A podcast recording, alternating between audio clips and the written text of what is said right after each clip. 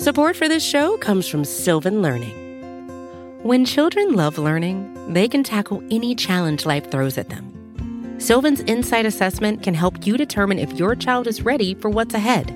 It can also identify gaps in learning and point out areas that could be of concern for your child so they can tackle what's to come. And right now, it's the best price of the year at $29. Go to sylvan29.com to learn more and get your child's assessment for only $29. That's S Y L V A N 29.com.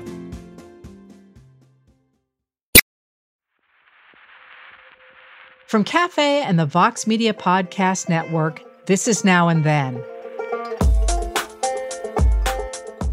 I'm Heather Cox Richardson. And I'm Joanne Freeman.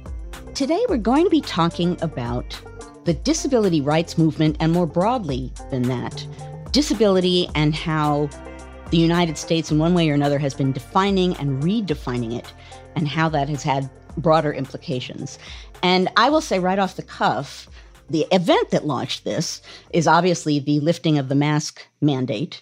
There are all kinds of footage and tweets and everything else of people celebrating, yippee, we don't have to wear masks anymore, leaving out entirely the question of how anyone with any kind of a disability or pre existing condition was now just being essentially thrown to the wolves. Whatever, you don't matter anymore, no more masks. And I actually saw a tweet that was part of what made me think this this was the moment to talk about this. It was by a, a science journalist named Erin Biba. And she said, I don't think Ables have any idea the growing level of seething, frothing, righteous, totally justified rage that is currently brewing in the disability and chronic illness community right now. At some point, hell hath no fury, is all I'm saying. I saw that and I felt that in my gut.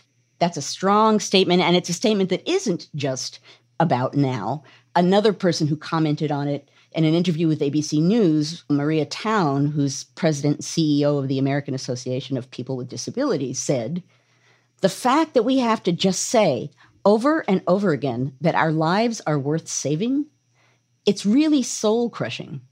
There's a constant questioning of what can we be doing differently? What can we be doing more of? And after two years of having to defend our humanity, it becomes even harder to answer those questions. So it's the event of the lifting of the mask mandate, the outrage on the part and the justifiable outrage on the part of people with chronic illnesses or who are disabled, and the response.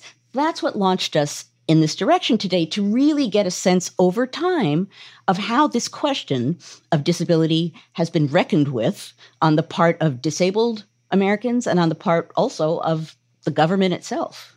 And before we get into this topic, let's just go over some of the statistics. According to a 2018 report from the Centers for Disease Control and Prevention, one in four Americans, which is about 61 million Americans, have some type of disability, either from diabetes to depression, anxiety to paralysis. And it's also really important to recognize that although the disability community is quite large, and almost all of us will either experience a disability in our lifetimes or have a close friend or family member who does, years it encompasses a huge range of experiences. So, more than 7 million adults in the United States, about 3% of them, are characterized by health professionals as immunocompromised because of a disease or a medication or another treatment that weakens their body's immune responses. So, we're talking about a really large, really diverse community of Americans who have always been part of America and how they have been part of this country has says a lot about who we are and who we have been. The director of the Disability Justice Initiative at the Center for American Progress, Mia Ives Rublee, did an interview with the San Diego Union Tribune, and she made a really important point. And what she talked about in her interview was she talked about how a lot of people don't understand the lives of disabled people who are just trying to live their lives in a way that everybody else is and that they deserve the same chances that everybody else has. She said, there's a very paternalistic approach to disability and the belief that individuals with disabilities don't get out, that they don't have jobs, and that they're taken care of by family members. That type of mentality means that people don't see us as whole human beings, so our rights aren't equal to the rights of everybody else. One of the things I talk about is that if you have the benefit of being able to age gracefully and get into your 60s and 70s, you're likely going to have a disability at some point in your life. To understand that disability is just a normal part of the human experience and that they deserve the same approaches to public health and public policy, we're actually providing support to everybody and every community rather than pushing forward a more individualistic approach that benefits the healthy and the wealthy. And that hits right to the points that we wanted to get to today about the ubiquity of the disability community in American society and the different ways that they have been used to define America. This is a matter that has to do with society, civil society, and humanity. Who we are as people, who others are as people. It's a sweeping issue, as I think is going to become clear today as we continue this discussion. Now, it's worth noting that in early America, already, it would not be surprising to say, people were in some cases focusing on people who had some kind of a physical disability, particularly when they were trying to enter into a community or a colony from outside, that factor would be noted. And it would be noted particularly because someone who entered a colony or a town or a city with some form of being disabled probably couldn't support themselves, or that was the assumption at the time. So there was some general resistance, really more than anything else, for people coming into a community rather than community members themselves. But where this becomes really interesting and actually really obvious is in the aftermath of the American Revolution. So the Revolutionary War brings up this crucial question of what does it mean to fight for this new country? And we get this idea of the citizen soldier who leaves his farm and goes off and fights and comes home. And that's going to be, I think, a really problematic trope for the rest of American history because people get this idea that you can simply, you know, drop your shovel and go out and fight and come back without a recognition that you're not going to come back the same way as you left. And that's going to create a real drain on the American economy and a real question about who gets to be a citizen. But they also, in the revolutionary period, start to build up a cultural understanding of disability, don't they? In the early years of the Republic, so we're talking about really under the Constitution, the United States believes that it is creating a distinctive kind of culture from monarchical culture and all of the pomp and finery of the old world. The assumption is that in a republic, it's more grounded on people, the average person, less grounded on aristocrats, and a republic is plainer and simpler in style a Republican, small r, is someone who is just straightforward and, and isn't into finery. So, what's interesting is you have someone like the New York politician Gouverneur Morris, who's a fascinating character. He's wonderful to the point that when I teach about him, I refer to him as the Gouv because it just suits him. He's a really interesting character.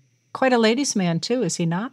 Well, no, because he used it as a as a story so he lost a leg and he claimed that he lost the leg jumping out of a window when a husband came home and he was with the wife and it was big drama. In fact, he had a carriage accident. and lost his leg. And his leg, actually, I should say, is at the New York Historical Society. I think it's still on display. And apparently, it's one of very few prosthetic devices oh, left over from oh, that time period. The prosthetic is there. Oh yeah, no, not his. oh my God, no, I'm over yes. here like, who does that? Okay. No, no, no. So what's interesting about Morris is, again, coming from this wanting to be like the plain, straightforward Republican American, he could have chosen a fancier leg, prosthetic leg. He chooses to have a wooden one, and he sees that as admirably simple and plain and Republican. And he even says he goes to Europe. He ends up being in France during very peak years of the French Revolution. And he says that he thinks his leg created a sense of what he called Republican equality in the eyes of the French. He says, At my first approach, the simplicity of my dress, my wooden leg, and tone of Republican equality seemed totally misplaced. So, fascinatingly, Morris is saying that a wooden leg is a very powerful political symbol, and particularly overseas. We're talking also in, in some ways about people themselves, people who are disabled in various ways, and how they are making their way in society and how they are perceived and how that changes over time. There you have a growing community of people, soldiers, veterans, who are being injured in all sorts of ways in the process of battle and want pensions from the government. And that need and desire on their part, perfectly justifiable, banging up against the government having to decide what that means and who qualifies for it, it ends up leading to a stream of really interesting acts in which you can see the government grappling with what disabled actually means. They're not necessarily using that word at this point, but they're trying to figure out what does it mean to be disabled? What kind of person is due to have that kind of support from the government? So, a great example of this is that right off the cuff in the middle of the revolution, the Continental Congress issues a resolution that basically says loss of limb privileges you to some kind of government support. So they're they're pretty much tying this, as I mentioned a moment ago, to your ability to labor, and they're assuming here in that kind of a statement that if you have lost a limb, you will not be able to labor successfully, and so you then become someone who is worthy of government support in some way. So that's 1776. Bump up a little in time, 1793, once again, grappling with Revolutionary War pensions. Now, there's more specific language that's being built into this Pension Act that says that whatever the disability is, and loss of limb is still included, it has to be decisive. So they're willing to sort of move things away from just privileging the loss of a limb and having that be the definition of someone who is disabled and worthy of support, a decisive disability. Now, they're still tying this to warfare, so that a person who lost a leg not due to warfare would have no reason to get support, while someone who did would. In 1806, suddenly they, you have to have a doctor describe the wounds that you have and testify to what you see. Again, to kind of limit and define what does it mean to be someone who is disabled in some way. The fact that these are happening every few years, again, shows you they have more and more and more people making demands, stepping forward as being disabled in some way. And the government has to deal with these people. And you're watching in this series of acts the government trying to figure this out.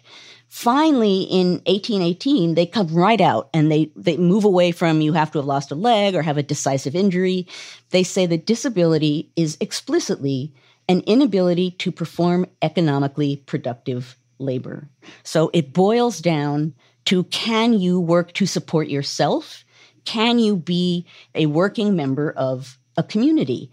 That's the kind of logic that between 18, the 1820s and the Civil War leads to some states disenfranchising disabled residents, having voting exclusions, because the assumption is well, if they're not working to support themselves, if they're not quote unquote fit members of the community, should they be voting? So you can see right off the cuff in these early years the ways in which disability, citizenship, community, and the government's place in all of this is really being wrestled with on an ongoing basis.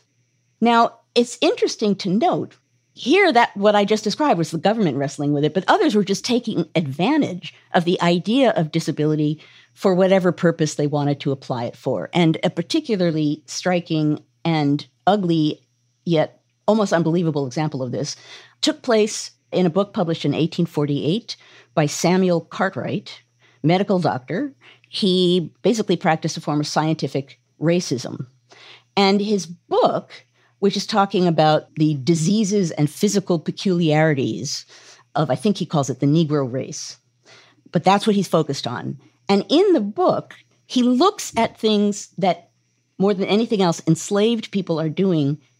And if it's problematic in some way, he declares it a disablement, he declares it a disease. So, for example, he says enslaved people trying to escape, well, they suffer from drapetomania. They have a disease, they're disabled, there's something wrong with them, which the fact that this guy is going to that length rather than to acknowledge the obvious truth, which is that if you're enslaved, you want to be free and might try to escape.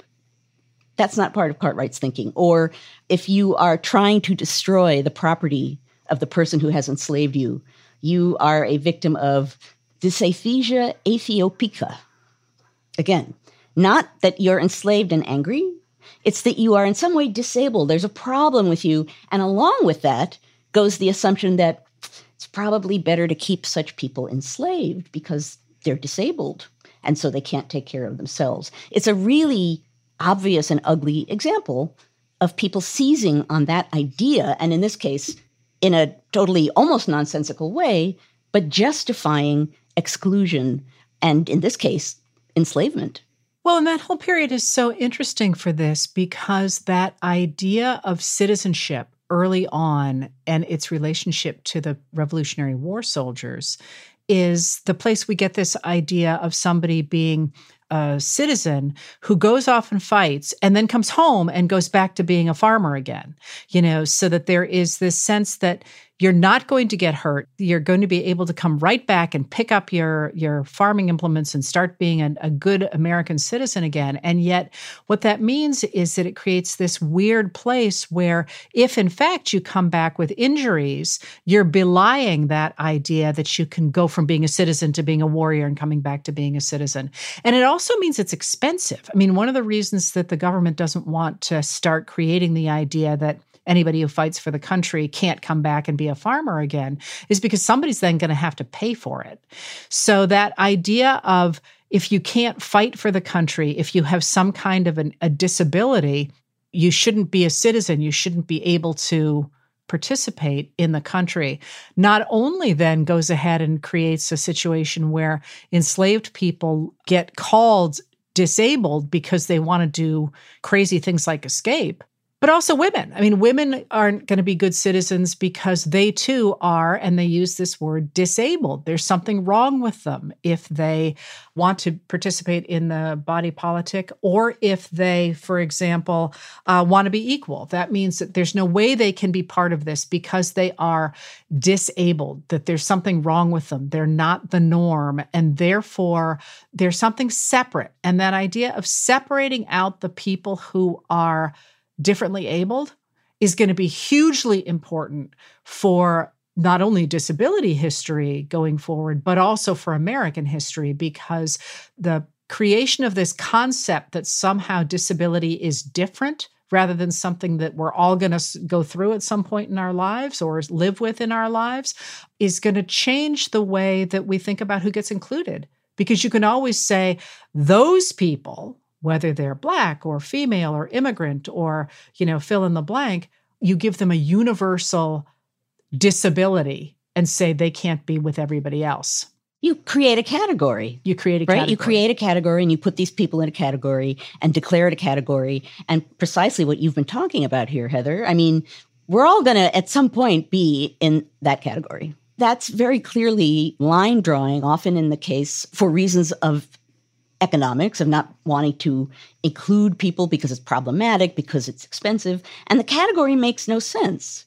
So, that categorization is interesting, though, because in the middle of the 19th century, we get this idea of if you are not able to support yourself in some fashion or your household is not able to support you, you physically need to be removed from society. So we'll have the the rise of poor farms for example with the idea that they're places where differently abled people can support themselves at least to some degree and they become places where people are work work on farms, try and produce things for a market where they can make sure they're not a drag on the public treasury in order to keep them in food and clothing and housing, for example. But they become sort of merging with the idea of asylums and become sort of warehouses for people who fall into a wide range of categories of people who need some sort of accommodation.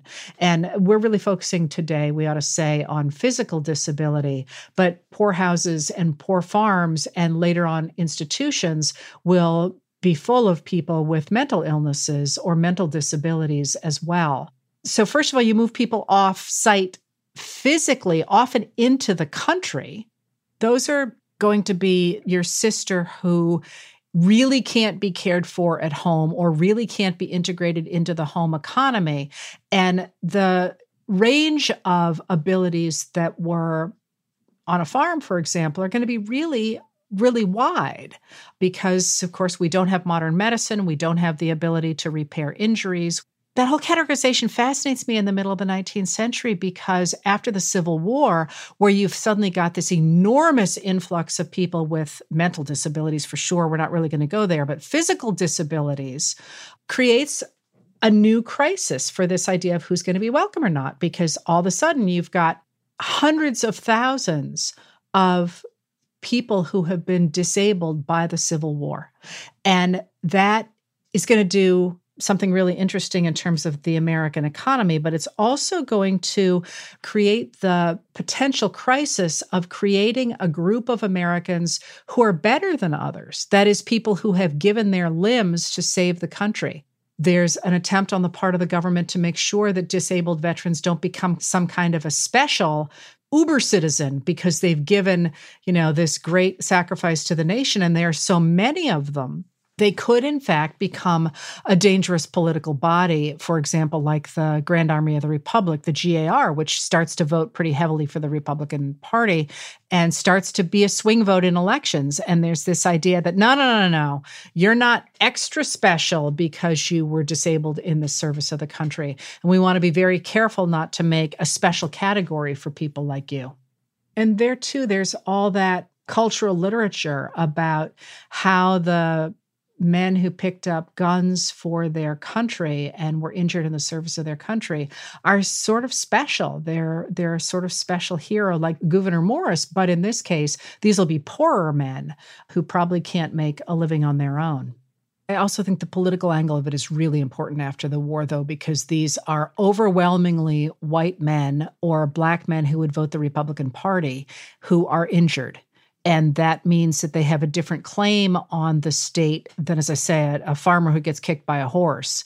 And that injection of the idea that they might become a favored political class means, for example, that Grover Cleveland vetoes a military pension bill. Now, the military pension bills of the late 19th century are really complicated because they're so tied up, not only in who's going to vote for whom, but in the fact that by the 1880s, the Republican Party desperately wants to spend money because their tariffs, which protect big business, are not necessary for income. And they keep saying, oh, we need these for the Treasury. They don't.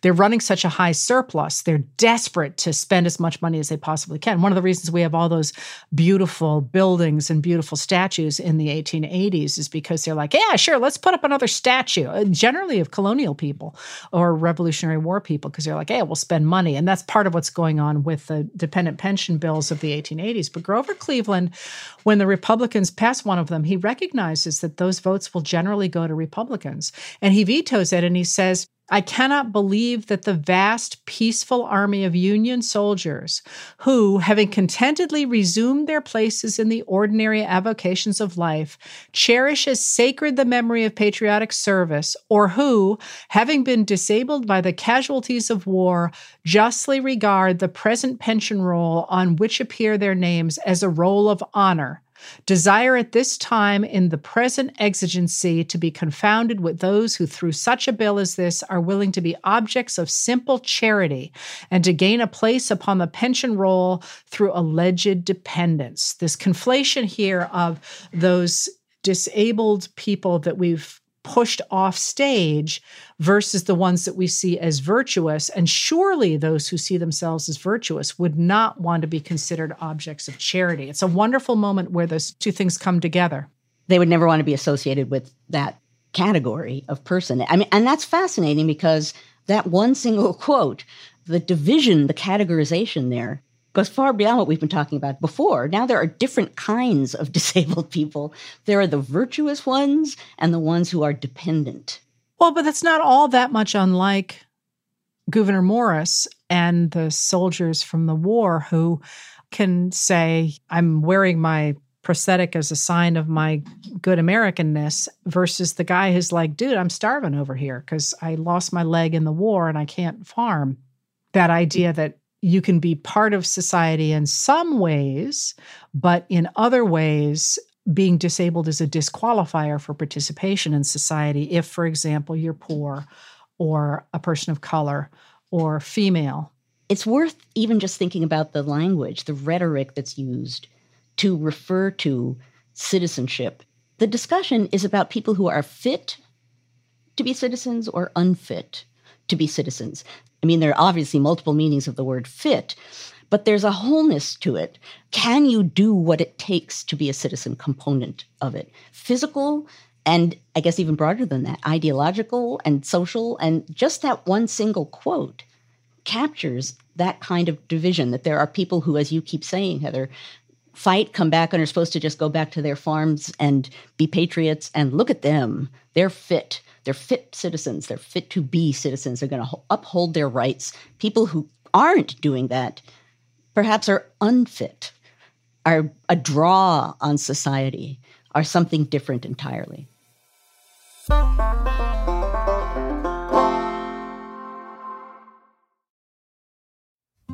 Support for this show comes from Sylvan Learning. As a parent, you want your child to have every opportunity, but giving them the tools they need to tackle every challenge, that takes a team. Now more than ever, educational support tailored exactly to what your child needs can make all the difference. That's why parents have trusted Sylvan Learning for 45 years as the ultimate teammate in their child's educational journey, instilling in them a love for learning and a passion for reaching the next level. And Sylvan's Insight Assessment can identify gaps in learning and areas that could be of concern for your child. It's a 360 degree view into your child's learning that you can't find anywhere else and helps ensure that your child didn't miss something in school that might put them at a disadvantage in the future. And right now, it's the best price of the year at $29. Go to sylvan29.com to learn more and get your child's assessment for only $29. That's S Y L V A N 29.com.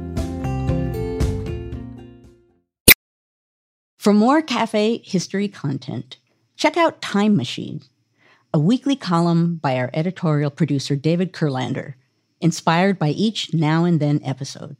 You can receive the Time Machine articles through the free Cafe Brief email. Sign up at cafe.com slash brief. All of the ways that we're talking right now about the relationship of disability to citizenship have an element of patronizing in them. The idea that these are somehow people who consider themselves abled deciding the role of people they consider to be disabled in society. The 20th century changes that dramatically as physically handicapped Americans begin to demand their inclusion in American society as equals. And that adds a really different dimension to the discussion of who gets to be in and who gets to be out. That's going to add a really different view of what it means to be an American citizen.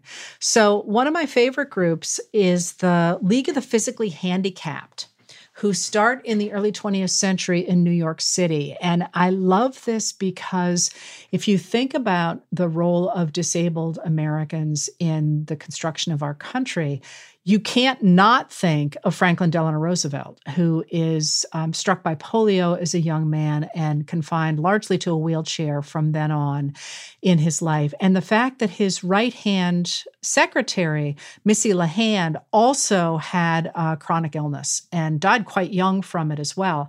As eager as he was to understand the complications of living a life with a physical disability. And as eager as he was to make sure that society was welcoming to people with physical disabilities, Missy LeHand was behind him, pushing every second, being like, you know, dude, let's step this up a little bit here. Anyway, theoretically, the New Deal was supposed to treat people with handicaps equally. that They were supposed to get jobs and they were supposed to have um, access to, to the New Deal programs. But the reality was that that's not the way it played out. So in New York City, as they are dispersing jobs for New Deal programs, the Home Relief Bureau actually stamped applications from physically handicapped people with the letters PH, which stood for physically handicapped, and that was considered unemployable.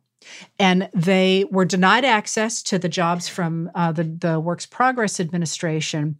And they held a sit in in uh, 1935 in New York City. And they won. They this led to the creation of jobs for physically disabled workers in new york city in 1936 that idea of physically disabled people stepping up and saying, hey, wait a minute here, we're going to stand up for our rights is crucially important in that era after industrialization has created so many physically handicapped people that suddenly are saying, wait a minute here, just because we are no longer able to iron sheets, for example, doesn't mean that we are somehow not able to participate in American society. Now, this brings us in an interesting way, a little bit more forward in time in the 20th century. What we were just looking at and what you've been talking about, Heather, is people with disabilities of various kinds stepping up and expressing their voice and their sense of self and themselves in public spaces to make demands. Not surprisingly, what we're going to see as we move ahead into the 1960s is the growth of what becomes known as a kind of disability rights movement. And a man who ended up being very influential in this movement is named Ed Roberts. And he was born in 1939 in California. And he and his brothers all contracted polio in 1953. And there was a wave of polio in, beginning in 1952. So he's part of that wave. His illness worsened to the point that he ended up spending about 18 months in hospitals often in an iron lung. And when he finally returned home after those 18 months, he was paralyzed from the neck down. And for the rest of his life, he would be confined to a wheelchair and would need to sleep in an 800 pound iron lung and attach a portable respirator and air tube to his wheelchair during the day. So he is going to school and completes his coursework at Burlingame High School. And then the school administration refuses his right to graduate, citing physical education and driver's education requirements. When I was reading in preparation for this episode, that one simple fact made me want to punch a desk. He doesn't qualify to graduate because he didn't meet physical education and driver's education requirements. Now, his mother, Zona, who was really a lifelong advocate for her son and, and in a larger sense for disability rights, she petitioned the school board and helped arrange for him to graduate in 1959. Now, in 1962, after completing an associate's degree, he applies to UC Berkeley and is accepted. While he's there, he sleeps in the college's hospital, becomes the first ever severely disabled student to matriculate at the college. And during his time there at Berkeley, there are a number of other severely disabled students who are accepted. And they formed ultimately an advocacy group, which they themselves called the Rolling Quads. I think formally it was the Physically Disabled Students Program. And they provided free counseling and off campus housing referrals and a wheelchair repair crew. By 1972, that group had expanded beyond Berkeley and was known as the Center for Independent Living. And because of all of the resources that now were becoming available in Berkeley, the disabled population in Berkeley increased from an estimated 400 in 1972 to 5,000 in 1976. So, as they are advocating for disabled Americans, Congress passes the Rehabilitation Act of 1973.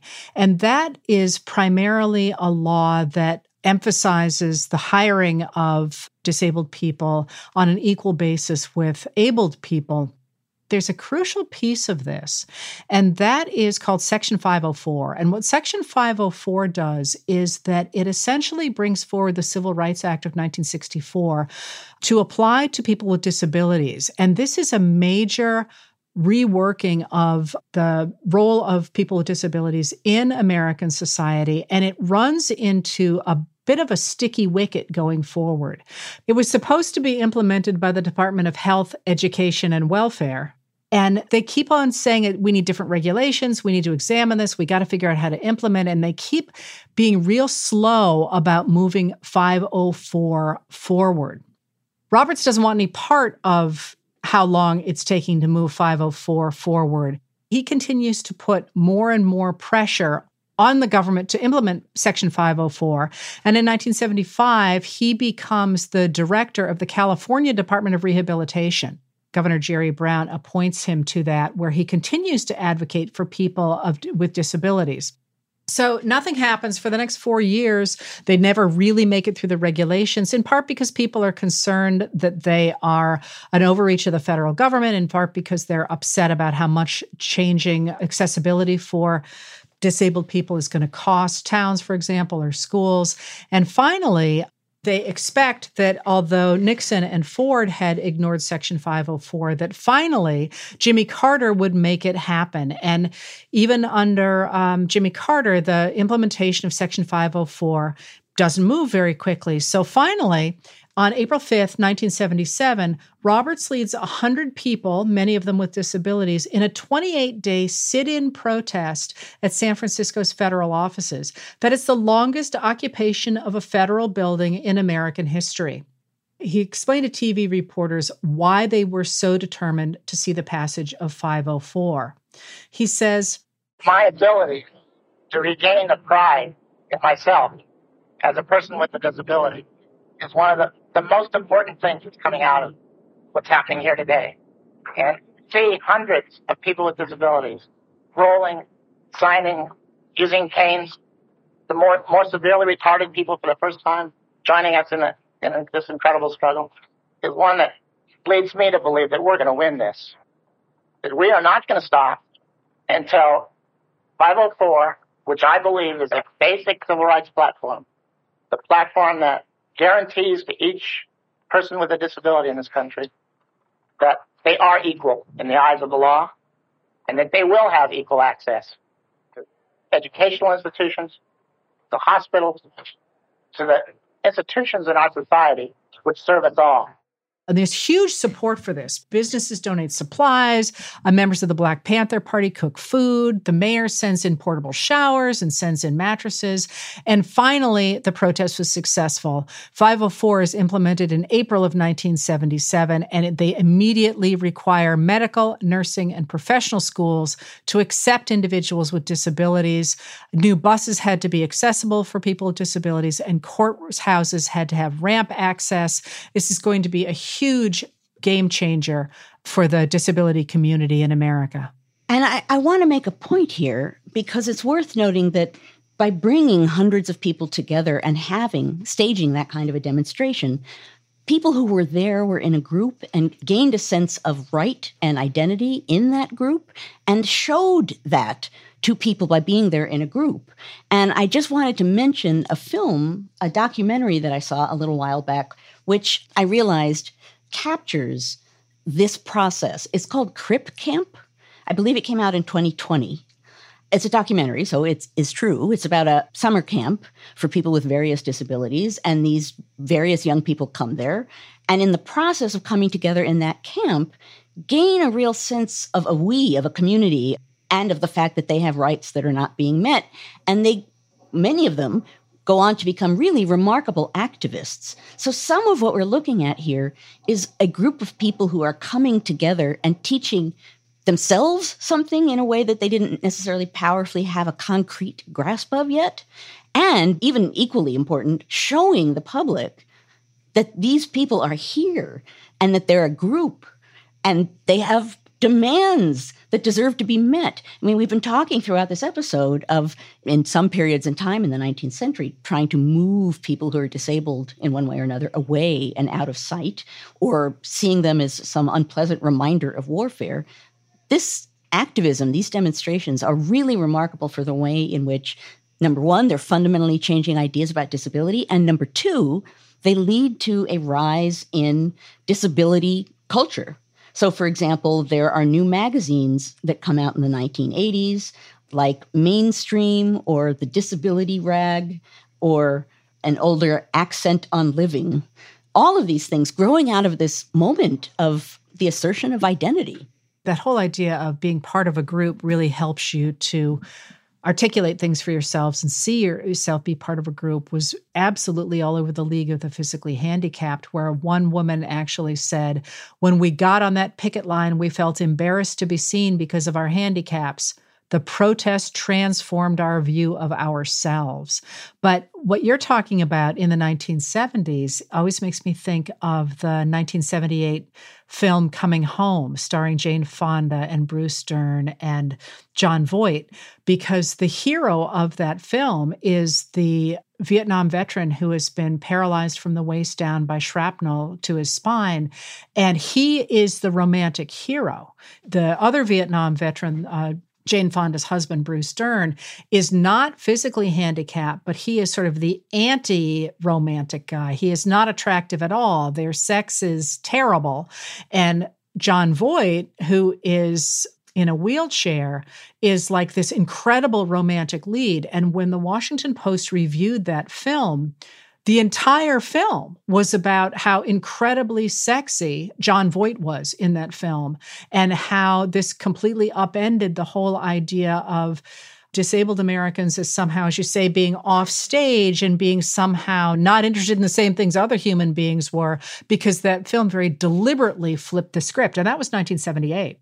And it's it's interesting because I haven't thought about that movie in a really long time. And my image of it or my memory of it, which probably comes from advertisements for it, is the Jon Voight character in a wheelchair holding Jane Fonda, I think in his lap when there's a sunset behind them.